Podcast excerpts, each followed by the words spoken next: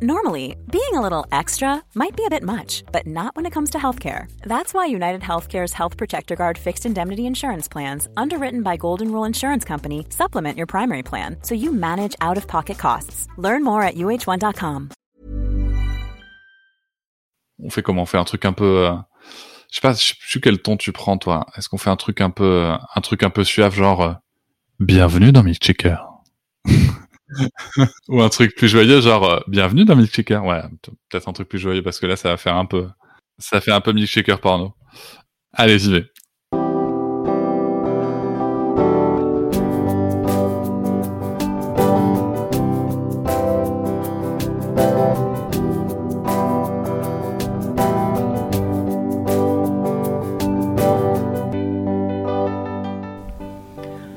Compris, aujourd'hui est un épisode spécial, c'est l'anniversaire de Milkshaker. Le podcast fête sa première année et pour l'occasion, j'ai décidé de vous livrer mon histoire et de donner les manettes à Cédric Rostin que vous venez d'entendre échauffer sa voix. J'ai rencontré Cédric via Instagram, il est entré dans le clan des Milkshakers lors de l'épisode 10 et je ne vous présente plus son désormais célèbre podcast Papatriarcat qui m'accompagne dans ma parentalité. C'est lui qui va poser les questions aujourd'hui. Je passe donc de l'autre côté du micro et j'espère que cela vous plaira. Je vous livre mon témoignage d'allaitement qui évidemment a guidé mon chemin vers la création de ce support que j'ai imaginé pour vous informer. Allez, je lui redonne les manettes de Milkshaker, il a dit qu'il me les rendrait ensuite. J'espère qu'il tiendra promesse. Réponse la semaine prochaine. Bienvenue dans Milkshaker. Aujourd'hui, je reçois Charlotte Bergeau. Charlotte, vous la connaissez peut-être justement sur les réseaux parce qu'elle a créé le podcast Milkshaker. Aujourd'hui, elle me confie les clés de son podcast pour justement qu'elle puisse nous livrer son histoire à elle, son histoire d'allaitement, son histoire de maman, et aussi son histoire de professionnelle de santé, puisqu'elle est ostéopathe spécialisée pour suivre les grossesses et les sujets de périnatalité. C'est avec grand plaisir et beaucoup d'honneur que je vais donc mener cette interview qui va commencer tout de suite. Je vous souhaite une très bonne écoute.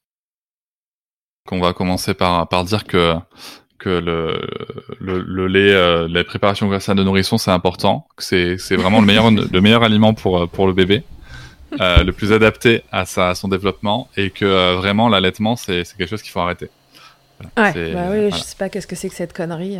Plus des gens qui veulent absolument informer sur ce sujet, je sais pas où on va, mais des sottises. Quoi. c'est ça. Puis en plus, mm. là, c'est, c'est quoi ces femmes qui veulent, qui veulent montrer leur sein partout Ouais, non mais attends, merde, les seins, c'est à l'intérieur des foyers. Euh, c'est, de toute façon, ils appartiennent à leur mari ou à leur conjointe. C'est ça. Donc là, c'était Connery Checker, un podcast de, Charlotte Bergeron. Bon, bah allez. Merci Cédric pour ce beau résumé. Salut Charlotte. Salut Cédric. Bienvenue dans Checker. Merci de m'accueillir dans Milkshaker. Alors, je t'aurais un petit peu présenté euh, avant, avant, avant qu'on prenne la parole, mais est-ce que toi, tu voudrais te présenter un petit peu, nous parler de toi, euh, qui tu es, euh, si tu as des enfants, combien, et ce que tu fais dans la vie? Donc moi, je suis Charlotte Bergerot Palisco. je suis ostéopathe dans la vie spécialisée en périnatalité. Donc je m'occupe, comme je dis dans l'introduction, des femmes euh, en général tout au long de leur vie, et puis plus particulièrement autour de la période périnatale. Et puis je m'occupe après de leurs bébés une fois qu'ils sont arrivés. Et euh, une, corde à mon, arc, c'est de m'occuper des bébés quand ils ont des soucis pour téter. Et je les aide en les libérant de leur tension à mieux téter, à éventuellement faire moins mal, à mieux euh, tirer le lait de, maman, et donc à mettre en place un allaitement cool, serein. Et toi, t'en as des enfants? Ah oui, pardon, j'oubliais. Oui, bah oui, moi j'ai un enfant qui a presque 3 ans déjà. Et voilà, il est né en septembre 2018 et c'est un bébé euh, que j'ai allaité. Alors je vois que tu parles au passé, donc je suppose que l'allaitement est terminé, c'est ça? Tout à fait. Je l'ai allaité pendant un an. Tu l'as allaité pendant un an, ok. Et cet allaitement, euh, avant, avant, avant qu'il se mette en place, c'était quoi ton, ta, vision de l'allaitement? C'était plutôt une évidence euh, T'avais peur que ça fonctionne pas? Ça te dégoûtait peut-être? Ou tu te disais juste, bon, on va tenter le coup euh, Voilà. Je me disais exactement ce truc-là, c'est on va tenter le coup.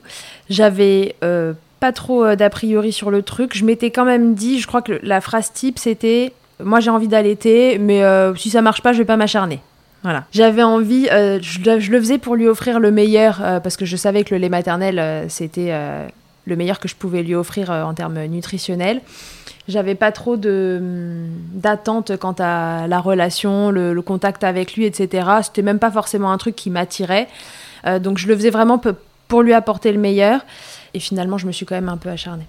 C'est-à-dire acharnée Tu t'étais fixé un objectif au final? Non, je m'étais fixé aucun objectif. Je vraiment, je m'étais dit, ça marche tant mieux, ça marche pas tant pis. Mais une fois sur le terrain, l'histoire a voulu que un peu contrainte et forcée quand même. il, a fallu que je m'acharne pour que ce soit serein. Mais non, je partais vraiment, euh, en fait, avec. Euh, je m'étais mis un truc dans le cerveau qui me rassurait de me dire si ça marche pas, euh, en fait, c'est pas grave, tu laisseras tomber. En vérité, je me suis rendu compte une fois que j'y étais aussi que c'était plus important pour moi que ce que j'avais bien voulu me dire à moi-même avant. tu dis un peu contrainte et forcée, donc moi ce que j'entends derrière, c'est qu'il y a un début d'allaitement qui est peut-être pas, pas si facile que ça. vous avez rencontré des difficultés? Ouais, pas hyper facile parce que euh, pour différentes raisons, euh, j'ai connu euh, l'hyperlactation. Donc ce phénomène qui fait que en fait tu dé... ouais voilà exactement. C'est les milk showers toute la journée. Tu débordes littéralement H24 en fait. Et je m'y attendais pas du tout mais vraiment pas du tout je, ne savais même pas que c'était possible de, déborder comme ça. Euh, je savais que tu pouvais avoir euh, des fuites dans les premiers temps, mais moi c'était plus des fuites en fait. Je, baignais dans le lait vraiment. Et en fait, ce qui s'est passé, c'est que Andrea est né euh, après un accouchement assez long et il est parti en néonate parce qu'il a eu un petit retard au démarrage, je dirais. Il a eu un peu de mal à respirer en arrivant. Il arrivait un peu livide, voire vert. donc, ils me l'ont embarqué rapidement et il a passé 24 heures en néonate. Euh, sondé. Euh, bon, voilà. Donc, c'était pas moi qui le nourrissais. Alors, il faut savoir que moi, je partais euh, dans l'allaitement à cette époque-là avec zéro connaissance. C'est-à-dire que celle que vous entendez aujourd'hui dans les podcasts et qui informe en même temps, c'est pas celle du tout qui a accouché. Ma formation autour de l'allaitement, elle est intervenue après la naissance d'Andrea. Et donc le premier jour, on me dit non, non, bah, du coup, c'est pas la peine de faire du tire-lait ou de stimuler ou je sais pas quoi, on laisse comme ça. Ok, fine, on laisse comme ça. Donc le petit monte en néonate il va très vite mieux, donc il n'y a pas trop de, stress autour de ça. Et je pense qu'on commence l'allaitement, si je me souviens bien, parce qu'honnêtement j'étais un peu dans le coltard, on commence l'allaitement à proprement dit plus de 24... Ouais, non, le lundi je l'allaite pas non plus. Je crois que la première tentative de mise au sein, on l'a fait le mardi matin, alors qu'il naît le dimanche matin à 9h. Ah ouais Ouais, ça commence euh, vraiment après. Et en fait, entre-temps, euh, bah moi mes seins ils avaient déjà commencé à, à exploser. Il y avait pas encore de, ça dégoulinait pas encore de partout, mais ça commençait à sérieusement se tendre. Je crois que le lundi après-midi, il me propose quand même euh, de commencer à tirer pour stimuler, donc plus de 24 heures après. Et le mardi matin, on essaie de le mettre au sein. Euh, c'est c'est un échec. C'est franchement un échec. Mais malgré le fait que cet enfant ne t'aide pas, le tire-lait euh, toutes les trois heures pendant je sais plus combien de temps. Moi, très vite, j'ai du colostrum euh, qui arrive. Les puéricultrices me regardent genre, euh, oh waouh, enfin en fait, j'ai des biberons de colostrum entiers. Alors que normalement, c'est des toutes petites quantités. Elles me disent, ah oui, bon, bah, c'est bien, ça va bien se passer et tout. Et moi, là, en fait, les jours qui suivent, mes seins mais, deviennent des obus. Et enfin, quand on me connaît, on, on se dit que comment c'est possible parce que le reste du temps, enfin, ma poitrine, c'est c'est comme si c'était un truc qui n'existait pas, en fait. je, n'ai pas de poitrine. Donc, quand tu te dis que mes seins sont devenus des obus, euh, bon voilà, ils étaient prêts à exploser. Et quand le petit se met au sein là-dessus, aïe, ça fait mal. Bon, mais finalement, c'est pas le plus dur, c'est qu'en fait, il n'arrive pas à s'accrocher. Les seins sont tellement tendus que c'est hyper compliqué. Et moi, ben voilà, je commence à dégouliner. Donc, euh, au tire-lait, c'est la teuf. Je commence déjà à faire des stocks. Le petit, il a besoin de même pas un dixième de ce que moi je produis. Donc euh, quand il se met au sein, bon bah quand même vaguement il arrive à attraper quelque chose. On le complète avec un dalle. Heureusement à ce moment-là en fait que je suis en néonate. Euh, parce que euh, on est quand même un peu mieux accompagné en néonate, je trouve que, dans les suites de couches classiques. En tout cas, moi j'ai eu un accompagnement un peu meilleur. Et donc voilà, il lui donne pas de biberon, il lui donne ça au dalle en plus du sein. On met le dalle sur la poitrine pour qu'il se mette quand même au sein et qu'il comprenne que ça arrive comme ça. Et puis euh, je reste un peu plus longtemps à la maternité parce que ça met un peu de temps à se mettre en place euh, et qu'il se met pas vraiment au sein. Il prend du poids, mais il prend du poids parce qu'il a, parce qu'il a ses apports euh, de complément de mon lait. Et je reste un jour de plus et finalement il arrive à se mettre au sein, bout de sein et dents, parce que mes seins sont toujours dur comme du bois. Enfin, c'est horrible. Franchement, c'est horrible. J'en ai un souvenir euh, désagréable parce que c'est douloureux, quoi. Enfin, il n'y a, plus rien qui peut se poser euh, sur ton sein. Euh. Mais bon, voilà, je sors de la maternité comme ça. Et en fait, une tétée avec Andrea qui est au sein d'un côté avec un bout de sein, c'est de l'autre côté une coque d'allaitement qui se remplit de 100 millilitres de lait, quoi. ah ouais Ouais. Voilà. Et ça, ça dure un bon moment. Je me dis que ça va se calmer, mais ça se calme pas. Et donc, c'est pour ça que en fait, j'avais dit si ça se passe bien, j'allaite, si ça se passe pas bien, j'allaite pas, mais en vrai, ça se passait pas bien. Parce que c'était l'enfer. C'était, il était, il était sur le bout de sein, mais il y en avait partout. Parce qu'il y en avait tellement lui pour gérer, il laissait couler quoi. Il avait plutôt une bonne succion, mais il en laissait partout parce que c'était beaucoup trop ce qui lui arrivait dans la, dans la tronche. Donc j'ai des photos de lui, euh, la gueule recouverte de au-dessus du nez jusqu'en bas du menton de lait après une tétée parce qu'il en a vraiment partout. Et moi de l'autre côté qui fait des stocks avec ma coque.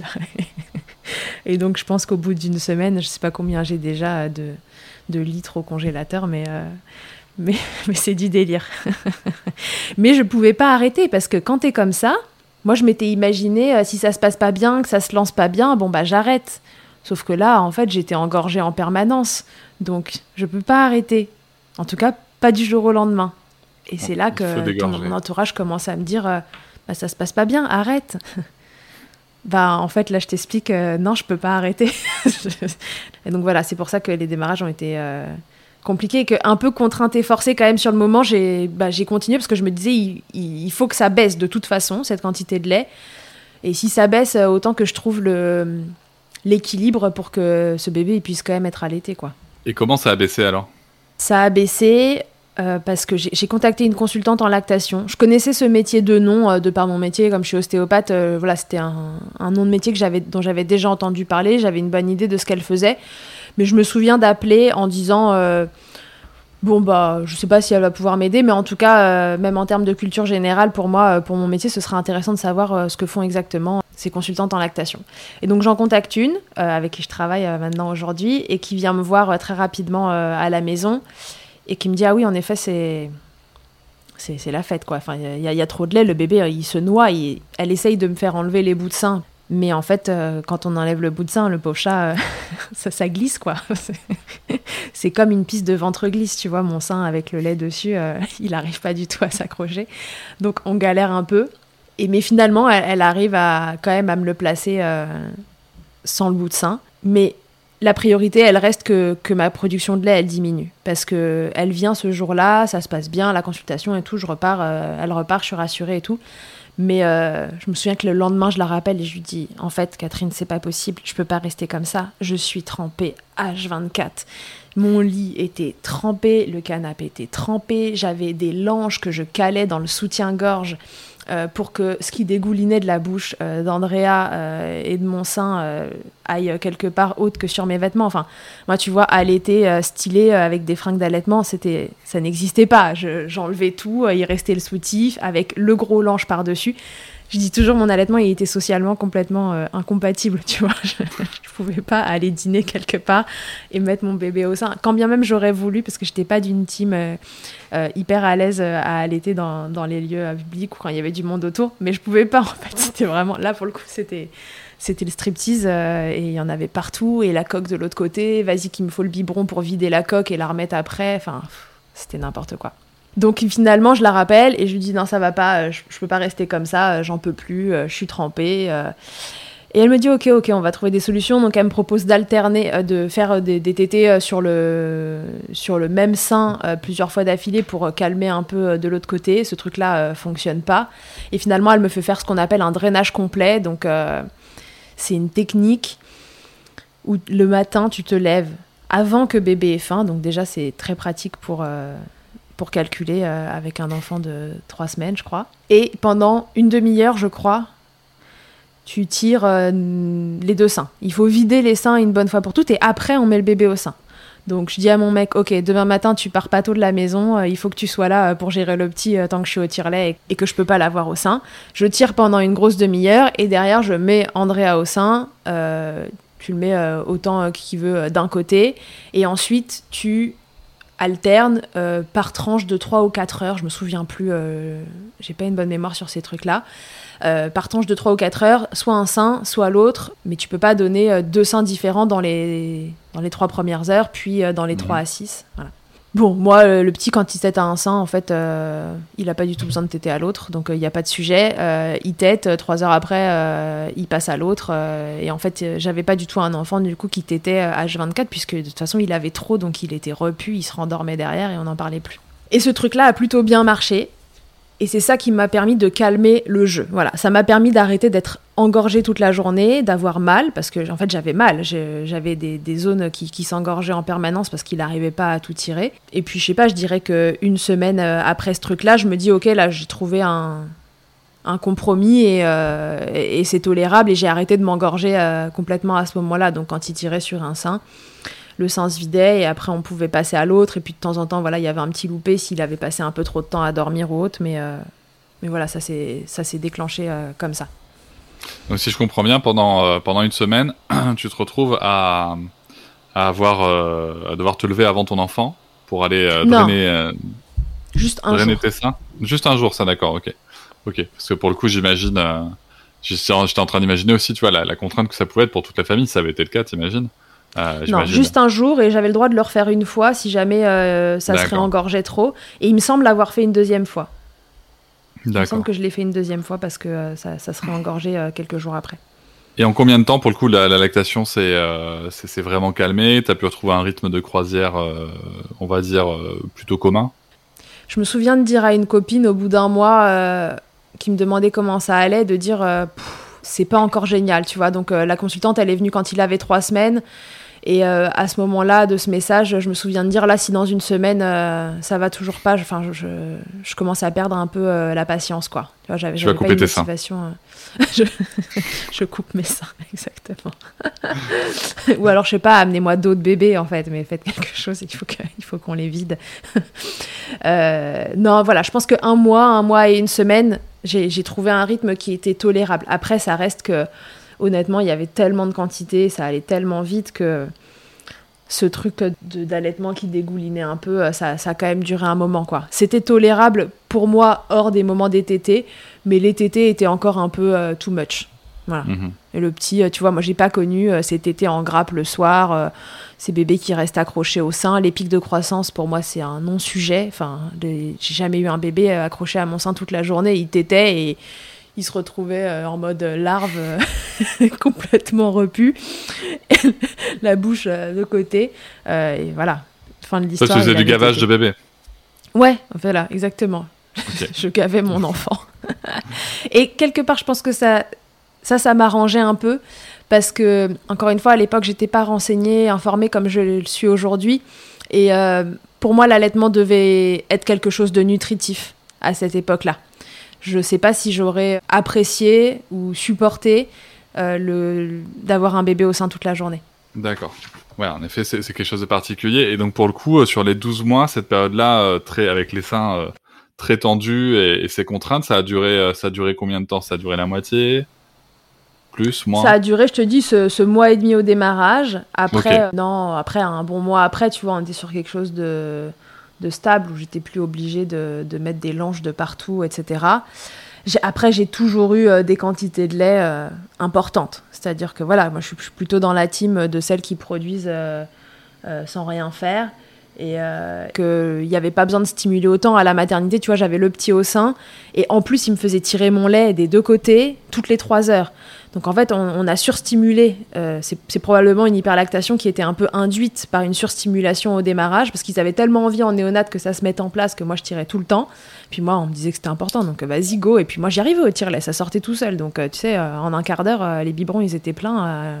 C'était sympa. Une pensée, une pensée pour toutes les mamans qui avaient qui galéraient à tirer. Et, non mais exactement. En plus c'est ça, j'avais ma voisine à côté. Je me souviens avec un bébé puis Andrea, il était né à 39 semaines, 3 euh, kilos euh, en néonate. Euh, c'était c'était un géant quoi enfin c'était le bébé ah c'est Andrea il est mignon machin il, avait juste fait une petite heure de détresse respiratoire il c'était le bébé pas inquiétant la maman qui était pleine de lait enfin en fait on, on était le crew pas du tout embêtant de la néonate Mm. J'avais ma voisine en effet à côté qui elle galérait à mettre la petite au sein, qui tirait je sais pas combien de fois par jour. Enfin, bref, c'est, je, me disais on on joue pas dans la même cour. Et sur cette hyperlactation, euh, pour le coup, est-ce que euh, tu en as parlé avec euh, les générations précédentes dans ta famille? Est-ce que, est-ce qu'il y avait, c'est, quelque chose qu'elles avaient connu S'il y avait eu des allaitements? Ma sœur, ma, ma grande sœur a allaité sa petite. je me souviens qu'elle a eu une montée de lait importante, mais pas pas un bazar comme ça ensuite. c'était pas la fontaine comme toi, quoi. Non, c'était pas la fontaine comme ça. Ma mère ne nous a pas allaité. Aucune de nous trois, on est trois filles, on n'a pas été allaitées. Donc il euh, y avait aucun... Non mais j'arrivais là-dedans, vraiment c'était parce que je savais euh, par euh, mon métier et mon côté un peu, voilà, la nature c'est bien et, tout ce qui est naturel est mieux. je voulais allaiter vraiment exclusivement pour ça. J'étais pas du tout, du tout renseignée et j'avais un entourage pas allaitant. des copines allaitantes, j'en avais pas trop parce que Andrea fait partie de cette première entre guillemets fournée de bébés qu'on a eu euh, avec mes copines proches, euh, il était le premier.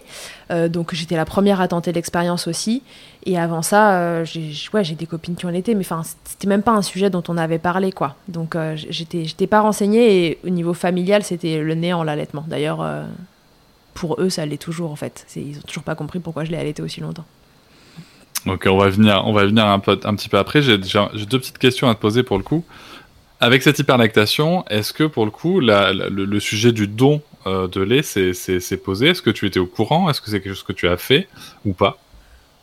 Ouais, j'étais au courant que ça existait. Je sais plus par quel, euh, par quel canal j'avais appris ça, mais en tout cas, j'étais au courant que ça existait. Je me suis posé la question très rapidement.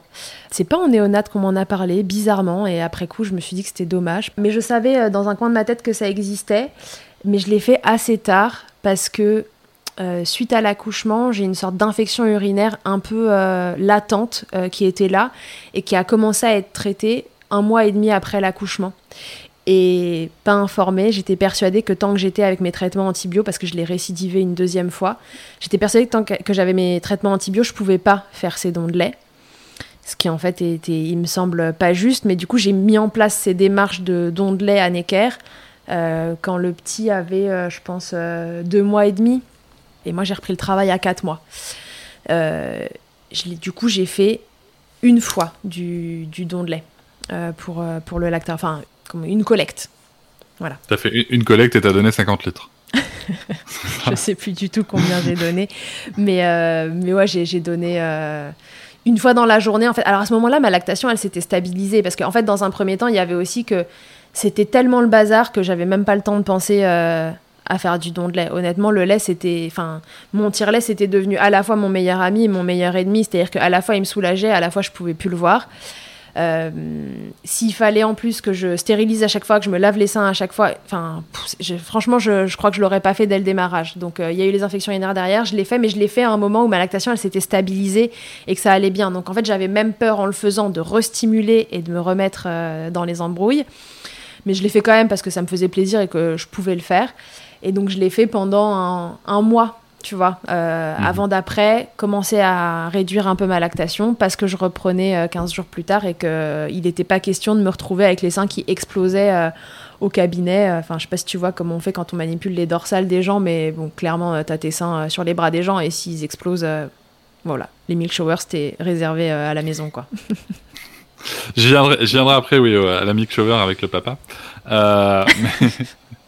Mais il y, a quand même une question, si tu veux, quand, quand je t'écoute euh, parler de ce, de ce début d'allaitement et de, de ce tout début de postpartum aussi, parce que le, le postpartum, c'est pas que le lancement de l'allaitement, il y a plein de choses qui se passent. Et euh, je me demande si, comme ça, est-ce que le fait d'avoir quand même euh, cette hyperlactation, c'est seins douloureux et puis cette période compliquée, est-ce que ça, ça, a joué sur la relation euh, avec ton enfant dans ce début de postpartum? Est-ce que comment tu t'es senti vis-à-vis de la relation? Euh, non, ça n'a pas du tout joué sur la relation avec mon enfant. Euh, je pense que ça aurait pu. Mais euh, Andrea n'était pas ma première grossesse. Il y a eu une grossesse avant ça qui s'est malheureusement terminée en interruption médicale de grossesse pour cause de malformation. Cette, cette expérience-là a été assez douloureuse et D'ailleurs, c'était en fait ma première expérience d'allaitement parce que euh, mes seins ont gonflé euh, de la même façon, sans, bébé, sans tirer sans rien. Je me suis retrouvée euh, quatre jours plus tard avec des seins comme des obus et je me souviens de dégouliner littéralement de lait au château de Versailles qu'on était parti visiter pour changer les idées avec mon mari. et je dégoulinais et ma soeur me disait Charlotte, va acheter des coussinets d'allaitement pour tamponner le truc. Et je lui disais c'est ma limite. Je n'irai pas acheter de coussinets d'allaitement, je n'ai pas de bébé, je n'irai pas acheter ces putains de coussinets d'allaitement. Et bon, ce, postpartum-là, pour le coup, a été vraiment très compliqué émotionnellement. Je crois que c'est d'ailleurs euh, cette expérience-là qui m'a montré bah, que j'étais déjà une maman, en fait. Moi qui n'étais pas très sûre avant cette première grossesse euh, d'être prête. Je crois que, je disais toujours, je, je crois qu'un jour j'en aurais envie, mais jamais je serais prête. Bon, bah, en fait, ça m'a montré que si j'étais prête et que j'en avais envie. Et donc, quand Andrea est arrivée, le postpartum euh, et la relation avec lui, en fait, c'est comme si c'était une évidence. La grossesse pour moi était vraiment pas du tout un moment de grâce. Je, j'adore m'occuper des femmes qui sont dans ce moment-là, mais moi, à titre personnel, j'ai trouvé que c'était un enfer. Non pas parce que j'étais douloureuse, parce que physiquement il y avait un problème. Euh, la grossesse se passait bien cette fois-ci, il n'y avait pas de sujet. Je pense que la première expérience avait quand même été source de stress dans les premiers temps, jusqu'à savoir si le bébé n'avait pas de, de grosses malformations. Mais même comme ça, je déteste être enceinte. Je déteste l'attention trop importante, pour moi en tout cas, euh, qu'on me portait quand j'étais enceinte. En tout cas, qu'on portait à mon ventre et à ce que je mangeais et à si j'avais pris du poids. Et enfin voilà, tous ces trucs euh, autour de la grossesse qui franchement m'horripilent euh, profondément. Et donc quand Andrea est arrivée, quand j'étais enceinte, je disais franchement, euh, ok, je, je, l'aime déjà, mais vraiment vivement qu'on euh, soit dans deux corps séparés. je, ne supportais pas. Je disais, cette location sur le long terme, euh, gratuite de surcroît, ne me convient pas du tout. il faut qu'il sorte. Voilà. Et donc, une fois qu'il était sorti, et eh ben, ça s'est vérifié. Pour moi, le postpartum était une période vachement plus faste que, que la grossesse. Et c'est vrai que ce truc d'allaitement au démarrage m'a donné quelques galères physiques, mais honnêtement, j'étais tellement contente qu'il soit dehors, tellement contente qu'il aille bien et de me dire que cette grossesse, le, stress de la grossesse et, que l'attention se déporte de moi à lui. Je, revivais. Moi, j'ai revécu le jour où j'ai accouché, alors que mon bébé, il était en néonat et qu'on allait peut-être me dire qu'on allait me l'envoyer dans un autre hôpital, s'il il allait pas mieux rapidement. Moi, j'étais là, ok, bah dites-moi juste s'il reste ici. Et à partir du moment où il restait ici, je me souviens de dire à mon mec qui vient me voir dans la chambre, euh, euh, dans, après les, deux heures là, de, après la délivrance, tu restes deux heures en salle de naissance euh, pour te reposer. Et il me dit, ok, c'est bon, il a l'air stabilisé, normalement il le garde. Et je l'ai regardé, je lui dis, ok, demande-leur si je peux dormir. J'étais complètement déconnectée, l'accouchement avait été long.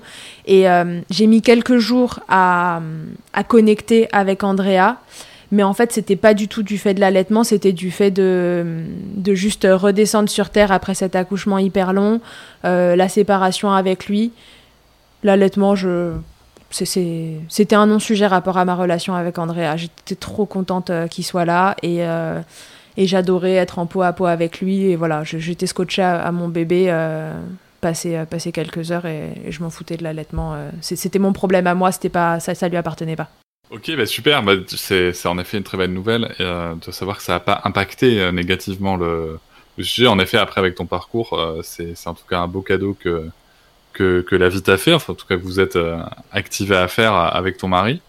Et justement, parlons de, de ton mari. Alors, mis à part le fait de prendre des douches de lait, je suppose, toutes les nuits et, et, de se réveiller dans un lit, dans, dans une bassine de lait toutes les nuits, Comment ça s'est passé pour lui euh, l'allaitement? Est-ce que est-ce qu'il a réussi à trouver sa place? Est-ce qu'il a est-ce qu'il s'est impliqué ou pas?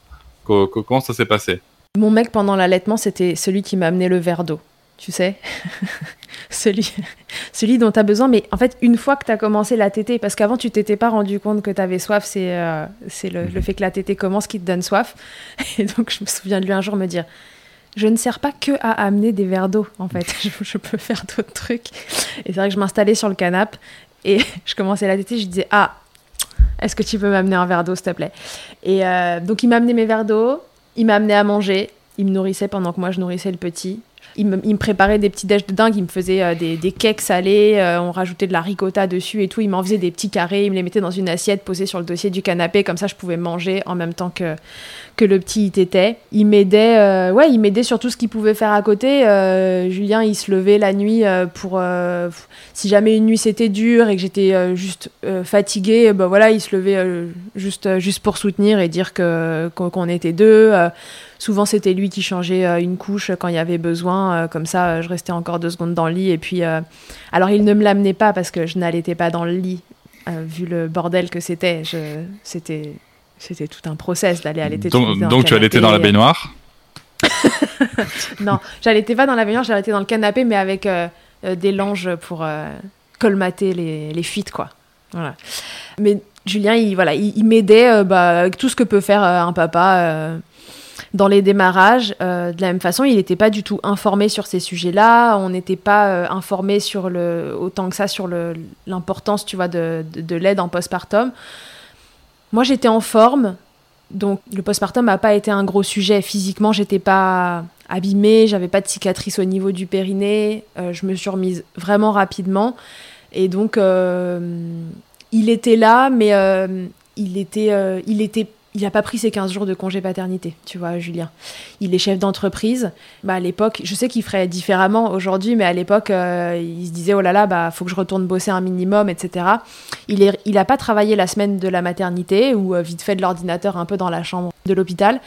Ensuite, il a pas pris ses 15 jours. En revanche, il était là, euh, c'est-à-dire que si un matin, moi j'étais à bout et que j'avais besoin qu'il reste et qu'il n'avait pas de rendez-vous, bah il restait, tu vois. Donc je pense que je l'ai pas eu pendant ces 11 jours euh, euh, de, congé pat, mais qu'en revanche, finalement, je l'ai eu peut-être plus de temps cumulé parce que euh, on avait envie de faire une séance photo avec le petit, bah on l'a calé en semaine une après-midi. Si jamais un jour j'étais crevée, il pouvait rester. Il rentrait beaucoup plus tôt le soir que ce qu'il rentrait à l'habitude avant. Et, et donc voilà, je considère que j'ai pas, j'ai pas été lésée. Si c'était à refaire, je lui dirais voilà, prends un vrai moment aussi parce que si un jour on le refait, il y en aura deux et ce sera pas le, même enjeu. Mais moi, j'étais en fusion euh, totale euh, avec le petit. Euh, quand il était porté, il ne disait rien, cet enfant. Donc, globalement, j'avais une écharpe de portage, le canapé, peau à peau. Et il s'est passé quatre mois comme ça, hyper facile. Alors, sur, le congé paternité, c'est vrai que tu touches un sujet sur lequel moi je suis particulièrement sensible. Euh, et euh, et j'entends parfaitement le, le- les obligations pro, euh, surtout que, que comment dire que la, rémunération euh, est pas forcément disponible selon les activités quand on est indépendant, donc c'est c'est- pas évident. Cela dit, je, reste convaincu que le fait de prendre ce temps, c'est important déjà pour le papa. Et c'est important aussi pour la maman, parce que tu disais si j'étais si j'étais euh, trop fatigué, si machin. Mais la question qu'on peut se poser, c'est est-ce que tu t'autorisais à être trop fatigué justement parce que t'étais seul avec le bébé, tu vois? Est-ce que finalement, si pas, si vous aviez pas été tout le temps à deux, t'aurais pas eu, tu vois, Ah Euh, bah des si, temps tu- évidemment. tu vois? Bah, Évidemment, Et- l'idéal aurait été qu'il soit là euh, plus longtemps. Dans, dans le meilleur des mondes, et lui aussi aurait préféré être là, d'ailleurs. Dans le meilleur des mondes, euh, je l'aurais je l'aurais eu euh, à mes côtés et on aurait été tous les trois, sans, sans parler d'ailleurs de ma fatigue, de l'allaitement ou quoi que ce soit, mais juste parce que parce qu'il fallait qu'il connecte euh, avec ce bébé et que, et que ça, c'est des choses qui sont à retardement quand ils sont pas, pas autant là que nous. Et puis pour le coup, ce qu'il y avait de super chouette avec l'hyperlactation, tu vois, parce que moi je vois le positif souvent euh, dans des endroits improbables, c'est que comme le bébé euh, était plein de lait après chaque tétée, ben, c'était aussi l'occasion de donner un bain à chaque fois. Et, euh, et donc de passer un moment avec le papa, tu vois. Mais voyons, Cédric, le lait maternel est très bon pour la peau. Je ne l'avais pas mon bébé après chaque tétée. Oui, mais ça colle après, c'est chiant. Cela dit, c'est vrai, le lait maternel est très bon pour la peau et, euh, et d'ailleurs, ça peut, on peut réutiliser du lait que- que- qu'on pensait avoir perdu euh, dans des bains et, et même pour les adultes, très clairement. Voilà, fait. ça c'est la petite information santé et le conseil beauté de Le Cédric. point milkshake. Euh, Est-ce que lui, euh, il, a, jugé justement que cet allaitement, et notamment avec ce côté un peu hyperlactation, tu vois, donc euh, qui était, qui, qui, qui, qui avait quand même pas mal de contraintes, est-ce qu'il a trouvé que c'était un frein dans la relation avec son enfant ou, ou pas? Non, je pense pas qu'il ait considéré l'allaitement comme un frein dans la relation avec son bébé. Il a quand même eu à un moment, tu sais, cette phrase de, ben en fait, t'avais dit que si ça se passait pas bien, t'arrêterais. Et là, ça se passe pas bien. Voilà. Ce à quoi je lui ai rétorqué, ben ouais, mais t'es bien gentil, tu vois bien que je déborde. Et, et là, ben, je, je, peux pas arrêter, en fait. C'est pas possible. physiologiquement, c'est pas possible d'arrêter comme ça du jour au lendemain. Donc, je vais réduire tranquillement et, et ensuite on verra. Mais sinon, il, voilà, il était soutenant au quotidien. Il suivait ce que, ce que moi je faisais, mais il était tu vois, il, il me poussait pas du tout dans l'allaitement. Il était en mode un peu comme moi. Tu le fais. En fait, si tu le fais, euh, si tu as envie, euh, si tu n'en as pas envie, euh, moi ça me va aussi. il était nettement moins renseigné que moi pour savoir si c'était le meilleur ou pas. Il se doutait que c'était mieux et donc voilà, il, il m'a laissé, il m'a laissé gérer. Ça n'a pas été du tout un frein dans la relation avec son bébé parce que Andrea, n'étant vraiment pas un bébé scotché au sein et les tétés ne durant pas du tout une heure, bah voilà, en un quart d'heure c'était plié. Hein. Il avait tété et vraiment il était repu. Donc après c'était portage, euh, euh, on le pose, machin, on fait des trucs avec lui, il dort. Euh. mon allaitement n'a pas du tout été un frein là-dedans. Pour finir sur le sujet du papa, j'ai quand même une dernière question, un petit peu anecdote. Bon, moi, je suis déjà passé dans, dans Checker, j'ai déjà raconté des anecdotes où j'ai pris du lait dans la tronche. Et, avec cette, ah et encore, c'était avec une lactation euh, normale, bien qu'il y avait un, réflexe d'éjection fort. Euh, allez, vas-y, tu peux nous donner une petite anecdote avec le papa? Je suis sûr qu'il doit y avoir une douche de lait qui traîne, une milk shower qui traîne ou, ou, ou quelque chose comme ça dans, dans, dans ta ben tiroir. Non, il n'y a pas de milk shower parce que, en fait, je, je ne pouvais pas laisser mes seins à l'air tu vois ce que je veux dire? Mhm. Donc, euh, même dans rapport intime, en fait, euh, j'avais une brassière, j'avais un truc. Parce que vraiment, ça dégoulinait de dingue. Je, pour moi, le coussinet d'allaitement a été comme un sous-vêtement pendant un an. Voilà. Je, je n'ai pas vécu sans. Donc, j'avais ma brassière avec mes coussinets. Et ah en plus, euh, voilà, euh, l'épisode avec Camille, euh, la sexologue, est sorti cette semaine-là. clairement, les rapports, c'est le truc qui fait sécréter de l'ocytocine et qui fait que ça coule encore plus. Donc, quand tu as fait l'expérience une fois, la brassière que tu n'avais pas enlevée la première fois par chance, entre guillemets, tu l'enlèves pas la deuxième. non, c'est vrai, c'est vrai, c'est vrai qu'il faut pas, faut pas négliger le, l'apport d'ocytocine avec une hyperlactation. J'imagine en effet que mm. ça doit être ça va être café rigolo. Tu m'as mis une image en tête euh, très étrange, mais, mais c'est. C'est vrai. C'est marrant. non, non, ouais, c'est. J'étais euh, barricadée euh, de la poitrine tout le temps. Ce qui est dommage parce que mes seins n'ont jamais été aussi gros. Ils n'ont jamais existé autant que pendant l'allaitement. Et en fait, le pauvre, c'est-à-dire que d'habitude, il n'y en a pas. Et là, il y en avait, mais ils étaient inutilisables. Enfin, en tout cas, pas par un mec. Donc, enfin, franchement, la frustration, quoi, c'est naze nul. bon, je, pense que je pense qu'il s'en est remis et que, et que, ça empêche rien. Il s'en est remis, mais c'est quand même un peu con quoi quand il pense. tu parlais tout à l'heure de, l'entourage euh, de la famille euh, qui euh, qui qui qui n'avait pas compris, qui comprenait toujours pas d'ailleurs. Comment ça s'est passé avec eux? Est-ce que tu as eu des réflexions? Est-ce que tu as eu bon, juste ce que tu as dit, j'imagine que tu pas eu trop d'encouragement, mais pour le coup, comment ça s'est passé? Qu'est-ce que tu as pu entendre? Pendant les trois premiers mois, alors la, première partie, quand c'était vraiment galère, c'était ben, pourquoi tu continues, arrête si ça va pas. Euh, une fois que ça s'était stabilisé, j'ai vécu un peu le schéma classique de, de 0 à 3 mois. C'est Ah, c'est bien, t'allaites. De 3 à 6, euh, Ah, t'allaites encore? T'as encore du lait? Oui, encore du lait. Tant qu'il il y aura du lait. Et puis, vu les quantités de base, a priori, ça va pas se tarir comme ça. Et puis passé six mois, euh, je suis rentrée euh, dans, dans, le classique. Euh, mais pourquoi tu fais ça? La famille, les, les, amis aussi, et pour qui me connaissent bien, hein, qui sont proches, mais mais à qui je pense j'avais pas non plus fait passer le message de l'importance de, de l'allaitement pour moi, en tout cas de l'importance que ça avait pris dans, dans ma maternité. Ouais, c'est le plus désagréable, je trouve, c'est le pourquoi tu fais, pourquoi tu continues en fait, ça apporte quoi? Et j'avais même pas envie de leur rétorquer le côté nutritionnel ou je sais pas quoi, parce que j'avais juste envie de leur dire, en fait, c'était comme ça hier, c'est comme ça. Enfin, pourquoi euh, aujourd'hui euh, je dois arrêter si hier ça se passe bien, demain ça se passe aussi euh, En fait, juste lâche-moi la grappe. Voilà. Après, c'est là que je suis pas forcément quelqu'un d'hyper agréable quand, quand, on quand on vient me titiller. Et j'étais là, en fait, juste, j'ai même pas envie de te répondre. J'étais pas une grande défenseuse de l'allaitement à l'époque. et j'ai juste là, bah, en fait, cette question et c'était un peu comme les injonctions pendant la grossesse et euh, ce truc de, de l'attention qui se tourne vers quelque chose qui, qui m'oppressait. Et ben là, c'était un peu reparti, mais avec l'allaitement et mes seins, quoi. Parce qu'il restait, il restait que ça de, de la grossesse. Euh.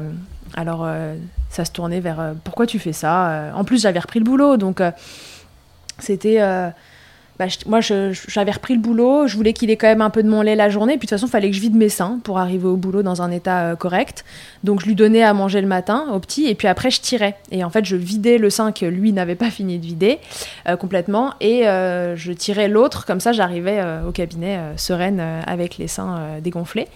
Et puis le soir, je le nourrissais et je le je retirais dans la soirée pour, pareil, vider avant la nuit et me dire aussi que comme ça en fait ça lui faisait euh, ses biberons de la journée finalement et mm. que j'ai pu euh, l'allaiter exclusivement jusqu'à 7 mois je crois ou 7 mois et demi alors que j'ai repris quand il en avait 4 donc entre les stocks que j'avais et, euh, et, ce que moi je tirais matin et soir voilà et André il a eu que du lait maternel pendant, pendant 7 mois oui moi ce qui m'interpelle beaucoup dans, dans, dans, ton, dans ton récit dans ton retour d'expérience c'est que il y a, y a quand même un, cette marque justement du fait que l'allaitement n'est pas du tout normalisé. L'allaitement non écourté n'est pas du tout, du tout normalisé. Euh, parce qu'on peut entendre de ci de là que c'est bon, faut arrêter avec l'allaitement. Sauf que on voit bien que euh, ce que ce que vivent, en tout cas ce que vivent les mères en priorité, qui sont quand même sur le front, bah, c'est très désagréable et euh, il y a un jugement qui est permanent. Ce qui est très intéressant, c'est de constater que dans notre société, en tout cas en France, on pose jamais la question à quelqu'un. Mais attends, mais, mais mais tu donnes le biberon là? Mais, jusqu'à quand? Tu vois C'est quelque chose qui n'arrive pas. Et donc, euh, oui, c'est très désagréable. Donc, euh, encore une fois, soutien euh, aux, mères et, aux parents et coparents qui, qui font le choix de cet allaitement en non écourté. Non pas pour une question militante, mais juste parce que c'est un choix qui n'est pas forcément facile à tenir et qu'il faut s'accrocher. Puis celles et ceux qui ne le font pas, ben, ça peut aussi ouvrir la réflexion sur ben, comment est-ce qu'on peut s'adresser ou pas à, un parent qui, qui ou qui co-allait. Euh, tu parlais de ta reprise du travail. Donc mm. euh, ça, c'était un point euh, important. C'est un point qui est quand même crucial quand, dans, dans, dans, quand on conduit un allaitement, notamment un allaitement non écourté. Euh, donc si je comprends bien, tu tirais le matin, c'est ça? Mm. Pour pas exploser sur tes patients, mm-hmm. ce qui est une attention délicate. Euh, et ensuite, euh, tu, tu donnais le soir et tu retirais le soir. Dans la journée, tu tirais pas du tout? Non. Je... Ah C'était euh, une des limites que je m'étais mise parce que mon... mes cabinets sont faits de telle façon que. Alors à l'époque, j'avais pas le centre IJ où je travaille aujourd'hui. À l'époque, j'ai deux cabinets où je travaille chacun à mi-temps, mais je change de cabinet parce qu'ils sont proches à la mi-journée. Et j'ai une associée mmh. qui fait l'inverse de moi. C'est des cabinets où il n'y a pas de frigo, euh, où euh, j'ai une heure pour manger, euh, sachant qu'il faut aussi passer d'un cabinet à l'autre. Et je n'envisage pas une seule seconde de d'emmener mon tire-lait ou d'avoir un tire-lait nomade pour faire ça en pleine journée et avoir la glacière. Et ça, plus voilà, la, la, charge qui se rajoutait de de partir euh, plus tôt le soir. Donc déjà, moi, j'enlevais des patients parce que euh, avant, de 18h à 20h, je travaillais. Et là, à 18h, bah voilà, il fallait être parti du cabinet, récupérer chouchou, euh, rentrer à la maison, on connaît le truc, bain, manger, bain, tété, dodo. Autant Julien, avec le temps, a été beaucoup plus présent sur ce temps péri, péri-boulot. Mais à l'origine, il faisait quand même des énormes horaires entre les chantiers parce qu'il est dans le bâtiment et son travail de chef d'entreprise. Et euh, on a passé euh, jusqu'au confinement 2020 euh, des moments où la charge de s'occuper d'Andrea en semaine était franchement déséquilibrée. Et où lui, il est très rarement là le matin parce que les chantiers, ça commence très tôt. Et qu'on ne dépose pas Andrea à la garde à 7 h le matin avant de partir sur un chantier. Et que le soir, c'était moi qui bossais pas trois soirs par semaine à partir de 18h et lui euh, rentrait pour 18h euh, deux autres soirs. Donc tu vois, c'était réparti comme ça. Donc en fait, c'était mhm. beaucoup plus moi que lui. Et donc ça me faisait quand même un sacré emploi du temps, plus la reprise. Enfin voilà, on sait, à 4 mois, t'es encore en postpartum, t'es fatigué, bébé il dort. Enfin, j'ai de la chance, il dormait plutôt bien. Et pas pareil, un bébé repu et qui va bien globalement, qui a pas de gros problèmes. à 4 mois, Andrea, il dormait quoi. Il pouvait nous faire 12 heures par nuit. Mais ça, c'était dans la théorie. Dans la pratique, il y avait des nuits où ça se passait pas comme ça. Je pense qu'il faudra donner le, numéro de modèle aux futurs parents pour que pour qu'ils puissent avoir le sommeil. Ouais, non, mais en plus, il est vraiment beau et tout, donc euh, je, je, peux essayer de vous donner le numéro de modèle, mais par contre, je fais, je vais pas mère porteuse parce que je déteste la grossesse. Euh, donc voilà, la charge était un petit peu déséquilibrée et à l'idée d'avoir un tire-lait, d'avoir la gestion du lait en plus la journée, franchement, c'était too much. Autant je voulais bien passer plus de temps le matin, me lever un peu plus tôt euh, pour avoir le temps de tirer un peu, que lui mange, etc. Et le soir le refaire euh, devant la télé tranquillou. Mais je ne me voyais pas du tout le faire la journée. Mhm. Donc j'ai pendant les vacances de Noël, parce que j'ai repris début janvier, un peu mis en place ce rythme de on essaie d'enlever les tétés de la journée on fait les tétés euh, matin et soir. J'ai préparé ça pendant les vacances de Noël, si tu veux. Ah, mais c'est un rythme très intéressant qui est, qui est, difficile à mettre en place, euh, mais, mais, en effet, ça peut être cool, quoi. Euh, Il est difficile à mettre en place et en même temps, finalement, ça a été plus simple que prévu. C'est-à-dire que oui, à la fin de la journée, j'avais les seins un peu, genre j'étais contente de rentrer, mais en même temps, je crois que j'ai vraiment apprécié l'allaitement une fois que j'avais repris le travail. Mhm. Parce qu'avant ça, alors que j'avais encore une fois, j'avais pas un bébé euh, accroché à moi toute la journée, euh, en tout cas pas pour manger, mais euh, je trouvais que quand même c'était très prenant quoi, comme, comme système. Alors qu'une fois que j'avais repris le travail et que j'avais récupéré un petit peu de mon indépendance, j'adorais ces moments-là, matin et soir. J'en faisais plus des moments privilégiés que je n'en faisais au démarrage. Et j'avoue que, ouais, je peux dire que j'ai vraiment aimé allaiter quand il a eu 4 mois et que j'ai repris le travail. Ok, bah, c'est cool, c'est une belle étape en tout cas qui est franchie avec euh, beaucoup de sérénité. Donc euh, ça c'est chouette parce que c'est pas souvent qu'on entend justement que l'allaitement est mieux vécu euh, à la reprise du travail.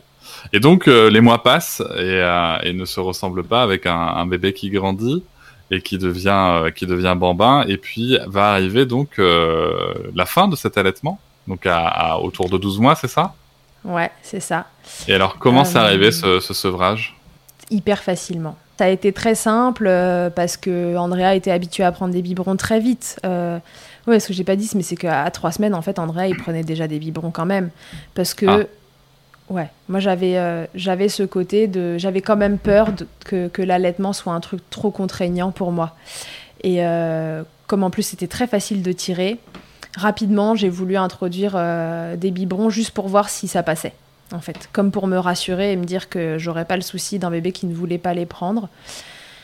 Donc il avait trois semaines quatre semaines, je me souviens d'une nuit compliquée où j'en avais marre. Je me souviens de me réveiller et de dire à Julien, franchement, moi je suis pas faite pour ça, euh, pas pour l'allaitement, mais je veux dire, oh, franchement, ça me saoule, euh, voilà, c'était mieux avant, euh, j'en ai marre, je suis pas faite pour ça. Il m'a dit, ok, tu veux que j'appelle mes parents pour qu'ils viennent le garder un peu ce soir? Je dis, ouais, très bonne idée. Et donc on s'est barré, le petit avait 3-4 semaines, on s'est barré au resto une soirée pour, pour que je puisse prendre un peu d'air, etc tu parles, le petit ce soir-là, il a été genre trop chou, évidemment. Il s'est endormi en 3 secondes 30 dans les bras de sa grand-mère qui était aux anges. A pris un petit biberon. Moi, je suis allée au resto, j'ai picolé, je suis rentrée. Comme j'avais trop de lait, j'ai tiré mon lait, je l'ai mis dans le lavabo. Euh, enfin, mais vraiment, tu sais, la vie on était quand même au niveau zéro du renseignement, tu vois. Je pense qu'aujourd'hui, je ferais pas pareil, juste en sachant les éventuelles conséquences que ça peut avoir, le côté précieux du lait maternel. Moi, je, partais en soirée, euh, le petit prenait un biberon, euh, et puis je tirais mon lait, euh, je rentrais, le lait était bien alcoolisé, donc je me disais quand même, je vais pas lui donner ça. Je le mettais dans le lavabo, et puis on n'en parlait plus. Mais donc il a toujours pris euh, des biberons euh, pour que je puisse euh, aller faire un rendez-vous de mon côté si je voulais et pouvoir laisser un biberon au papa. J'ai jamais emmené Andrea à un rendez-vous médical à moi. J'avais toujours quelqu'un pour le garder et, et en général il n'y avait pas besoin forcément de lui donner un biberon, mais au moins il était là. Et, en fait voilà, je pense que c'était un truc qui dont moi j'avais besoin pour être rassurée sur le fait que cet allaitement était périn, mais il était périn aussi parce que j'avais une certaine indépendance par rapport à ça. Mmh. Donc du coup, la suite de tout ça, quand André, quand a grandi, c'est qu'il prend déjà deux biberons par jour. Euh, et que, euh, et que c'est très simple. Donc le soir, euh, je l'allaite, le matin, je l'allaite. Et puis très progressivement, en fait, c'est au moment de, au moment de l'été, je crois que c'est en juillet, que je commence à me dire, allez, je vais peut-être enlever la tétée euh, je crois que je voulais enlever la tétée du matin, parce que le matin il tétait moins bien, donc souvent il réclamait encore un peu après euh, dans la matinée. La nounou me disait Oh, j'ai eu l'impression qu'il avait faim, donc elle lui avait refilé un biberon. Donc j'ai enlevé celle du matin. Je tirais pour qu'il ait, euh, ait un biberon au début, puis après j'ai tiré de moins en moins et la tétée du matin a disparu comme ça. La tétée du soir, elle a mis un peu plus de temps, mais voilà, ça s'est arrêté 15 jours avant c'est un an. et je pense qu'un soir, vraiment, il... je le mets au sein et il tourne la tête, quoi il tourne la tête et enfin il s'en était désintéressé progressivement parce que moi je le désintéressais de ça en fait. Mhm. Alors sans information aucune, je t'aurais dit, bah, ce bébé, il s'est sevré, il en avait marre. Non, il s'est pas sevré, il en avait marre. C'est moi qui ai induit ce truc-là. C'était euh, c'était le bon moment pour moi, euh, c'était le bon moment pour, euh, pour notre couple aussi. Parce que, encore une fois, on n'était pas renseignés. Moi, j'avais pas le, la normalisation de, de l'allaitement du bambin que je peux avoir dans la tête aujourd'hui. Et je crois que je n'étais pas cap à l'époque de m'imaginer un enfant qui marchait et qui venait me voir pour téter. Donc, c'est franchement c'est pour ça que ça s'est arrêté un an tu vois un an acquisition de la marche tranquillement euh, je voyais venir le truc et euh, j'ai pas eu de regret après coup en étant renseignée je me suis juste dit euh, peut-être qu'une autre fois ce sera différent mais je, je, sais même pas tu vois si quand j'y repense je me dis peut-être que je referai la même chose parce que même si aujourd'hui dans ma tête c'est normalisé pour les autres je sais pas si moi j'en ai envie c'est une belle réflexion mmh. t'as mené là bah écoute on verra au deuxième ah, ouais Avec mon amour pour la grossesse, euh, on n'est pas encore là. ah. Cette expérience euh, d'allaitement, pour le coup, pour toi, est-ce qu'elle a eu un impact sur ta vie pro et perso? Bon, vu qu'on est à ce micro-là dans Mic Checker, qui est quand même ton podcast, hein, on, peut, on peut le dire mm. pour, ceux, pour celles et ceux qui, qui, n'auraient pas encore compris. Qu'est-ce que ça t'a amené, pour le coup, donc, comme, comme projet, comme changement dans ta vie pro et perso? À titre perso, je sais pas si ça a changé. Euh, ça, a changé à titre pro et du coup ça m'a fait évoluer aussi euh, à titre perso euh, justement tu vois sur ces croyances ces idées reçues autour de l'allaitement que, que, moi aussi dont moi aussi j'étais imprégnée et que je véhiculais malgré moi mais la vraie prise de conscience, elle a été à titre professionnel. Et c'est un mix d'allaitement et euh, de maternité tout court, en fait. Encore une fois, cette première grossesse a, eu un gros impact sur moi euh, psychologiquement euh, quand, quand ça s'est arrêté. m'a fait rentrer dans le monde de, de la parentalité sans bébé, mais voilà, avec, euh, avec plein d'émotions. Et ça m'a permis d'aborder la deuxième grossesse et, donc la deuxième maternité de façon tout à fait différente. Je mhm. pense que c'est aussi par ça que, que l'allaitement a été plus important que ce que j'imaginais. Et ensuite, bah voilà, ce, ce, timing décalé euh, pour cause de première grossesse qui a échoué, entre guillemets, a été euh, comme, une, comme une suite logique de choses qui m'ont amené à, à, ce que ma vie professionnelle change parce que donc Andrea naît en septembre, en janvier je reprends le travail et euh, un soir je on sortait avec des amis et, mon associé euh, que j'avais pas vu depuis un moment parce que j'avais été euh, en congé mat. Et je me dis j'ai deux patients qui annulent dans la journée. Ça fait une grosse pause déjeuner et je me dis ok trop bien parce que comme on devait sortir ce soir, je rentre à la maison, je tire mon lait et comme ça ce soir j'ai les seins vides pour aller dîner. Donc je rentre à la maison, et en bonne euh, maman poule que je suis devenue, je me mate une rediff des maternelles, du matin même. Et là, je découvre quelqu'un euh, que je connaissais pas du tout, qui s'appelle Catherine Ribus, euh, qui est ostéopathe, qui est spécialisée en périnate, en gynéco et en, et, en, pédiatrie, et qui parle de son association qu'elle a créée pour les femmes et pour les enfants qui ont besoin de soins d'ostéo et qui peuvent pas en bénéficier. Donc elle parle de cette association et je me dis ah je vais joindre l'utile et l'agréable. Je vais aller travailler dans cette association. Pour moi, ça va être de la formation continue et, euh, et en même temps, euh, voilà, c'est utile et j'avais envie d'être bénévole quelque part euh, pour une association et celle-ci, je me suis dit c'est bon, c'est la bonne. Et donc j'appelle Catherine Ribus. Je, décide, elle me dit qu'il faut que, que, je me forme en gynéco pour, pour aller à l'association. Et donc, en fait, je fais ces formations. Et il se trouve qu'aujourd'hui, Catherine Ribus est mon associée dans le centre qu'on a créé ensemble euh, l'année dernière et que je crois que c'est un peu, euh, un peu l'allaitement hein, qui me l'a fait rencontrer parce que sinon je serais pas rentrée à la maison euh, ce midi-là pour, pour tirer mon lait et voilà pumper devant, devant Catherine Ribus. Ça m'aura permis de la connaître, de rentrer dans l'association, de créer ce centre-là avec elle. Et sur le côté plus allaitement, plus que mon allaitement à moi, mais il, m'a fait rencontrer la consultante en lactation qui était la mienne et avec qui maintenant je travaille beaucoup, mais les allaitements de mes copines qui ont accouché en même temps que moi et qui pour le coup ont été euh, pour certains désastreux, m'ont fait me poser la question de pourquoi ces bébés-là n'arrivaient pas à téter. C'était des bébés qui en plus avaient plein de tensions, enfin bref, qui ont enchaîné les galères. Et c'est eux qui m'ont fait réfléchir à il y a quelque chose qu'on loupe euh, en ostéo pédiatrique. Euh, avec l'allaitement.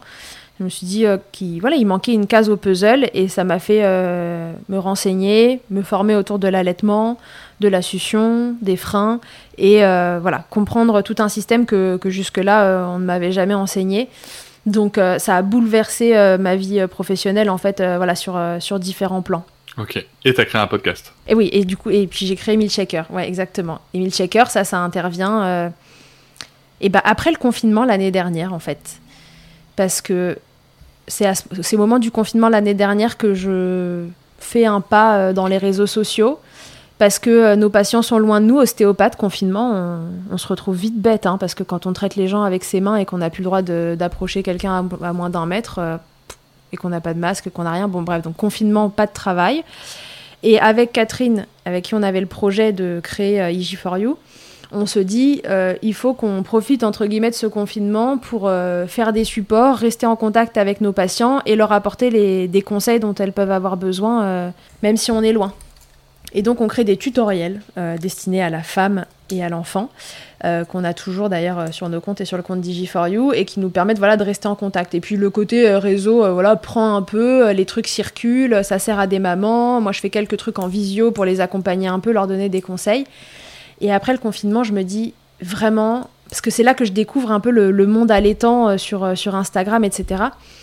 Et je me dis, on, a un vrai problème avec l'allaitement et je le vois en consultation et mais le, plus gros des problèmes, c'est la transmission. C'est le fait que les infos, finalement, elles sont pas faciles à aller chercher. Et, euh, l'allaitement, il a du mal à sortir des foyers. Donc moi, j'ai envie que de le faire rentrer dans les foyers s'il n'arrive pas à en sortir. En tout cas, que les infos, elles rentrent dans les foyers pour que pour qu'après, l'allaitement puisse sortir euh, sereinement. Et le format podcast, je trouve que c'est le format idéal quand on est euh, dans une période de périnate, que c'est facile. Moi, je suis à Paris, on prend les transports, ça s'écoute hyper facilement. Quand tu as un bébé, ça t'évite d'allumer un écran, euh, tu mets ça dans tes oreilles. Euh. Et donc, je me suis dit, c'est ça, c'est le bon format. Et euh, voilà, je vais faire parler des mamans de leurs expériences pour, banaliser le truc, enfin, le, rendre le plus normal possible. Parce que c'est moi, c'est à force de, voir ces mamans allaitantes, d'en voir allaiter des bambins, de, que, que ma vision, elle a changé et que c'est devenu une normalité pour moi. Et donc, voilà, je me suis simplement dit, plus ces expériences-là, elles arrivent en nombre chez les gens et plus ça devient une normalité dans leur cerveau et on change cette vision de, l'allaitement que la société euh, nous a imposée. Et en plus, comme j'ai cette casquette de professionnel euh, de, santé, euh, je me suis dit que j'allais aussi aller chercher les infos les plus justes possibles auprès des professionnels et les interroger sur, sur qu'est-ce qui peut être impactant autour de l'allaitement. Voilà, c'est comme ça que Milkshaker est né. Euh, je poussais mon fils euh, dans sa poussette un dimanche matin et je dis faut que je crée un podcast, euh, c'est ça. Et un mois après, il était créé. Mais c'est une belle histoire. Ça a quand même un bel impact, hein, mine de rien, cette histoire d'allaitement sur, sur, sur ta vie. Ça a eu un gros impact, ouais. Il y a une dernière question euh, que je vais un petit peu modifier parce que souvent dans la fin de l'épisode, tu te demandes euh, à tes mhm. invités si elles ont un conseil pour les mamans qui les écoutent et qui allaitent ou qui souhaitent allaiter. Euh, moi, c'est pas cette question-là exactement que je vais te poser. je vais te demander si tu pouvais revenir trois ans en arrière et, te, et te donner un conseil dans ta situation. voilà, ton bébé va arriver ou vient d'arriver et, et qu'est-ce que tu te dirais justement par rapport à cet allaitement? Je me dirais, tire pas toutes les trois heures les deux seins à la maternité. c'est une grosse connerie. T'avais vu tes seins dégouliner à Versailles euh, un an avant. Il euh, n'y a pas de souci, tes seins ils vont produire. Donc en fait, euh, no worries, juste mets ce bébé au sein et ça va bien se passer. Voilà, je me dirais juste ça parce que. Mais bon, en fait, dans le fond, je me dirais rien parce que c'est cette hyperlactation aussi qui m'a amené à appeler cette consultante. Euh, est-ce qu'elle vienne Est-ce que on se revoit au moment de la reprise du travail Et, c'est aussi à travers elle, tu vois, que, j'ai cheminé sur, euh, sur ce métier de consultante, euh, sur l'importance que ça avait. Et ça, ça, a été beaucoup de prise de conscience pour moi. Donc voilà, si c'était à refaire, ben, peut-être qu'il faut juste qu'Andrea respire pas bien en arrivant, qu'il aille en néonat, qu'on me donne le numéro de la consultante, parce qu'on me le donne en néonat. C'est une des, puères qui est en, en néonat qui me le donne. Et euh, en fait, c'est comme si tout s'était imbriqué euh, depuis la première grossesse pour que le timing soit décalé euh, et que je, reçoive le numéro de cette consultante, que je l'appelle pour moi, que je la rappelle pour mes copines qui galèrent, que je comprenne qu'il y a un truc que je comprends pas, que je me forme, que je rentre à la maison à midi tirer mon lait, le truc improbable, et que je tombe sur Catherine Ribus et que je crée. Enfin, en fait, tout ça a été comme un espèce de comment en horlogerie quoi c'est un truc qui déclenche l'autre et qui fait que voilà je suis là aujourd'hui à raconter mon histoire dans Milkshaker alors que bah voilà, il y a trois ans, euh, jour pour jour, je pense qu'on peut dire que je t'aurais dit l'allaitement. Ouais, vas-y, si ça se passe bien, tant mieux. Euh, si ça se passe pas, franchement, je vais pas en faire une affaire. ok. Et on arrive à la fin fin avec euh, ta fameuse, connue et célèbre et, attendue interview Fast Milk. Ah oui. Donc, est-ce que tu es prête il faut, répondre, il faut répondre vite et la première chose bah, qui te passe à l'esprit. Ok? Ok. Ta tétée la plus insolite. Ah oui. Euh, ce questionnaire, je l'ai construit pour les autres. Hein. je l'ai pas construit pour moi. J'ai pas vraiment de tétés insolites, euh, mais les plus insolites, c'était quand même, euh, c'était quand même au démarrage quand il y en avait partout et que mes beaux-parents sur la terrasse, moi à l'intérieur, qui se demandent ce que je fous avec 50 couches de tissu sur moi. je pense que c'était ça. J'ai pas de tétés hyper insolites parce que j'étais plutôt une timide de l'allaitement quand même. D'accord le truc le plus glamour qui t'a été donné de vivre pendant l'allaitement ah bah c'est le, c'est ironique, c'est le tire-lait. Parce que le tire-lait, euh, vraiment, était devenu euh, comme mon deuxième conjoint. C'était la personne qu'on n'oubliait pas avant de partir en week-end, quoi. Avant le bébé, on emmenait le tire-lait, je pense. donc, donc, le truc le moins glamour, c'est que c'est quand même le tire-lait. Hein. Qu'on le veuille ou non, euh, c'est pas un appareil, même quand il te sauve la vie, que tu as envie d'avoir à côté de toi.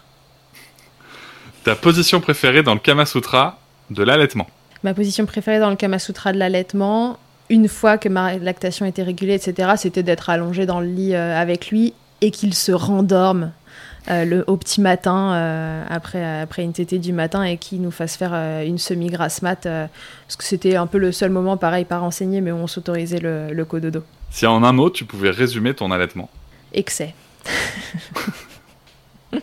Excès, ok. Excès de lait. Fontaine.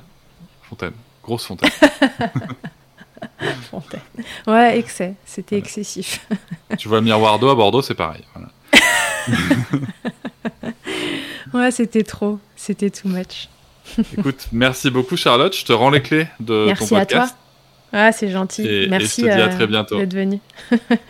merci Cédric de m'avoir interrogé. J'étais contente que ce soit un, homme qui le fasse. Et puis, euh, par nos discussions qu'on a ensemble le reste du temps, euh, je me disais que, que tu étais la meilleure personne pour me cuisiner.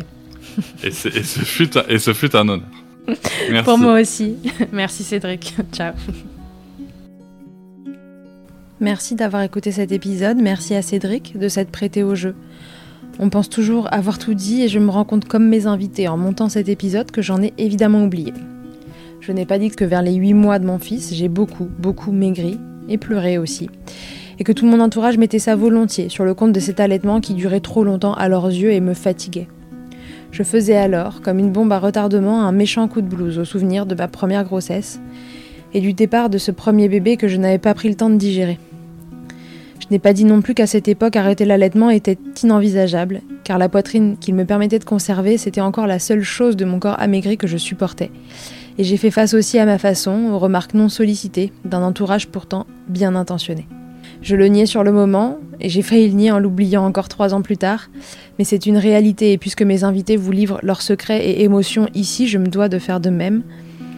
Notez qu'au travers de ce témoignage d'un postpartum qui peut vous paraître facile, il y a aussi eu des moments compliqués, des nuits angoissées, certaines journées coincées en portage avec un bébé gluant, des moments de doute ou de fatigue intense. Le tout sur fond d'un amour incommensurable qui se mêle à la pression immense d'être devenue maman de ce petit être si dépendant.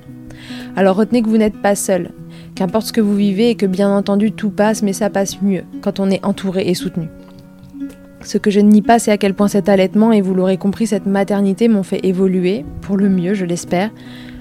Aujourd'hui, mon objectif, c'est de faire rayonner ce milkshaker comme un tips qu'on se donne entre maman, papa, copine, de pro à parents, comme un support où, que vous vouliez allaiter ou non, vous pourrez trouver toutes les informations dont vous avez besoin pour faire des choix, et allaiter ou non, mais sereinement, dans tous les cas. Donc plus que jamais, milkshakez autant que vous le voudrez et bousculons ensemble les idées reçues sur l'allaitement maternel. I hate to see you down.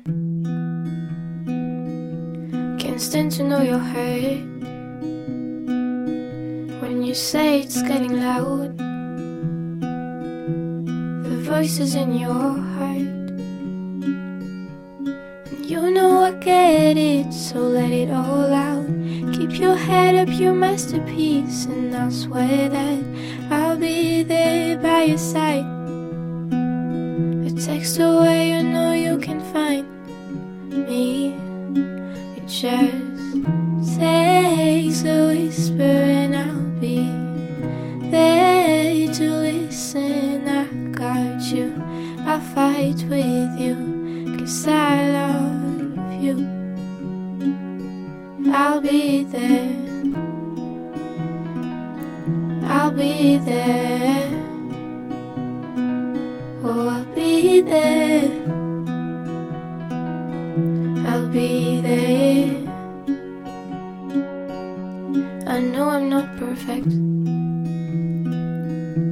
Sometimes I look myself. But I hope you know I care. You can meet me anywhere. And you know I get it, so let it all out. If anyone comes at you, then I'll swear that I'll be there by your side. A text away, you know you can